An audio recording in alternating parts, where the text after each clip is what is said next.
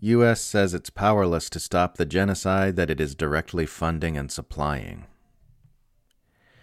In a bizarre new article titled White House Frustrated by Israel's Onslaught but Sees Few Options, the Washington Post reports that the Biden administration believes Israel has gone too far and is killing too many civilians in its assault on Gaza, but are powerless to do anything about it.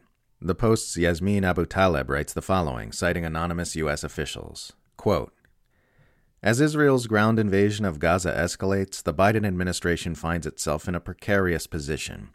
Administrations say Israel's counterattack against Hamas has been too severe, too costly in civilian casualties, and lacking a coherent endgame. But they are unable to exert significant influence on America's closest ally in the Middle East to change its course. U.S. efforts to get Israel to scale back its counterattack in response to the October 7th killings by Hamas that left at least 1,400 Israelis dead have failed or fallen short. The Biden administration urged Israel against a ground invasion, privately asked it to consider proportionality in its attacks, advocated a higher priority on avoiding civilian deaths, and called for a humanitarian pause, only for Israeli officials to dismiss or reject all those suggestions.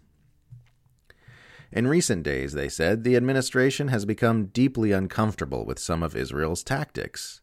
Last week, Israel bombed the densely packed Jabalia refugee camp two days in a row, an attack that Israel said killed a Hamas leader, but that also killed dozens of civilians. On Friday, an Israeli airstrike hit near the entrance to Al Shifa Hospital in Gaza City, a strike the Israeli military said was aimed at an ambulance being used by a Hamas terrorist cell and Israeli authorities recently expelled thousands of Palestinians who had been in Israel for work, sending them back into Gaza even as it continues to bomb the enclave. All this helpless hand wringing is exposed for the load of ridiculous bullshit that it plainly is a few paragraphs down in the very same article. Quote, Washington is Israel's largest military backer and the White House has asked Congress for an additional $14 billion in aid for Israel in the wake of the Hamas attacks. But administration officials and advisors say the levers the United States theoretically has over Israel, such as conditioning military aid on making the military campaign more targeted, are non starters.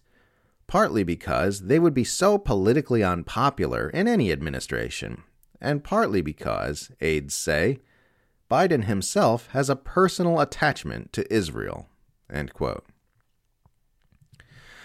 So the Biden administration does, in fact, have tons of leverage it can use to stop the genocidal massacre in Gaza. It just doesn't want to because it would be politically unpopular, and because Biden himself has a personal attachment to Israel.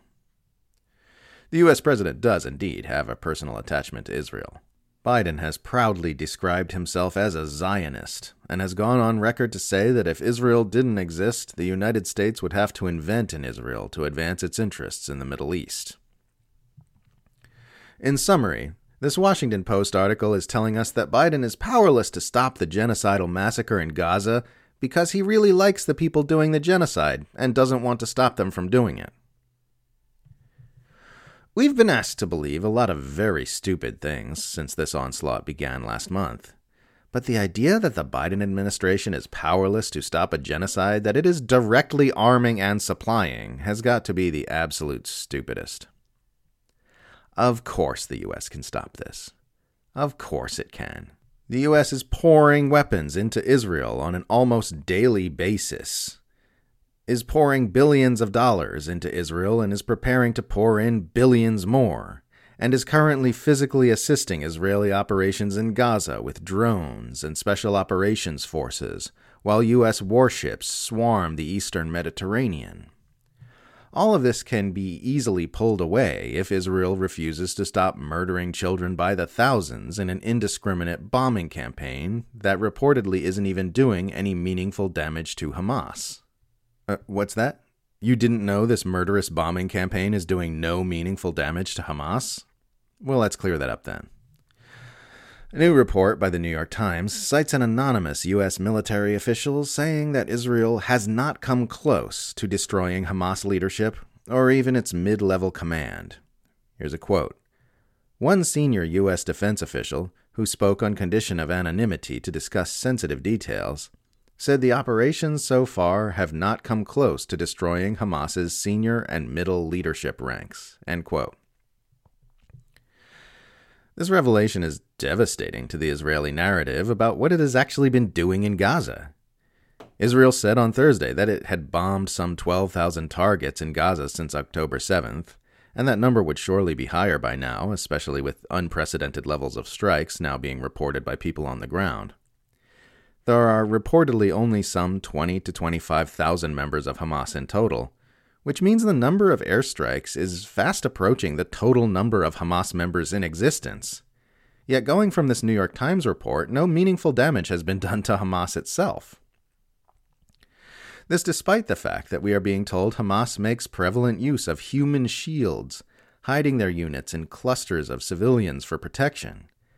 How has Israel managed to kill some 10,000 Palestinians in Gaza without managing to do any real damage to Hamas if Hamas fighters are hiding amongst all those civilians? You'd think by sheer law of averages they'd have taken out some significant leaders with all that civilian massacring. Maybe Hamas is using really high level human shields, the kind that don't even have any Hamas fighters hidden behind them. It's all 100% human shield with 0% combatant the most secure type of human shield there is. The Washington Post report about Biden's imaginary powerlessness to stop this massacre makes a bit more sense when you look at an NBC News article which came out a few days earlier, which reports that White House leadership are concerned about an emerging narrative that Biden supports the killing in Gaza. NBC News reports the following quote, Biden and his top aides have in the past week adjusted the administration's public message to emphasize concern for Palestinian civilians and U.S. efforts to get them humanitarian relief. The shift follows growing criticism at home and abroad of Biden's decision to swiftly and staunchly back Israel's military response to Hamas, while initially speaking less forcefully about protecting Palestinians. Meanwhile, images of civilian casualties in Gaza continue to ricochet around the world. If this goes really bad, we want to be able to point to our past statements, a senior U.S. official said. The official said the administration is particularly worried about a narrative taking hold that Biden supports all Israeli military actions, and that U.S. provided weapons have been used to kill Palestinian civilians, many of them women and children. The Defense Department has said the U.S. is not putting any limit on restrictions on the weapons it's providing to Israel.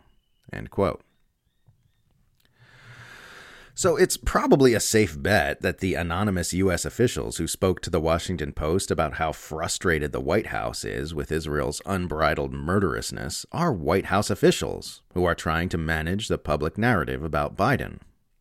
They're trying to let the Biden administration wash its hands of this genocidal massacre like Pontius Pilate, even as it backs that very massacre to the hilt. I have said it before and I'll say it again.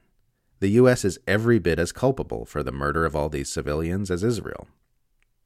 Don't let the Empire's narrative managers try to tell you different.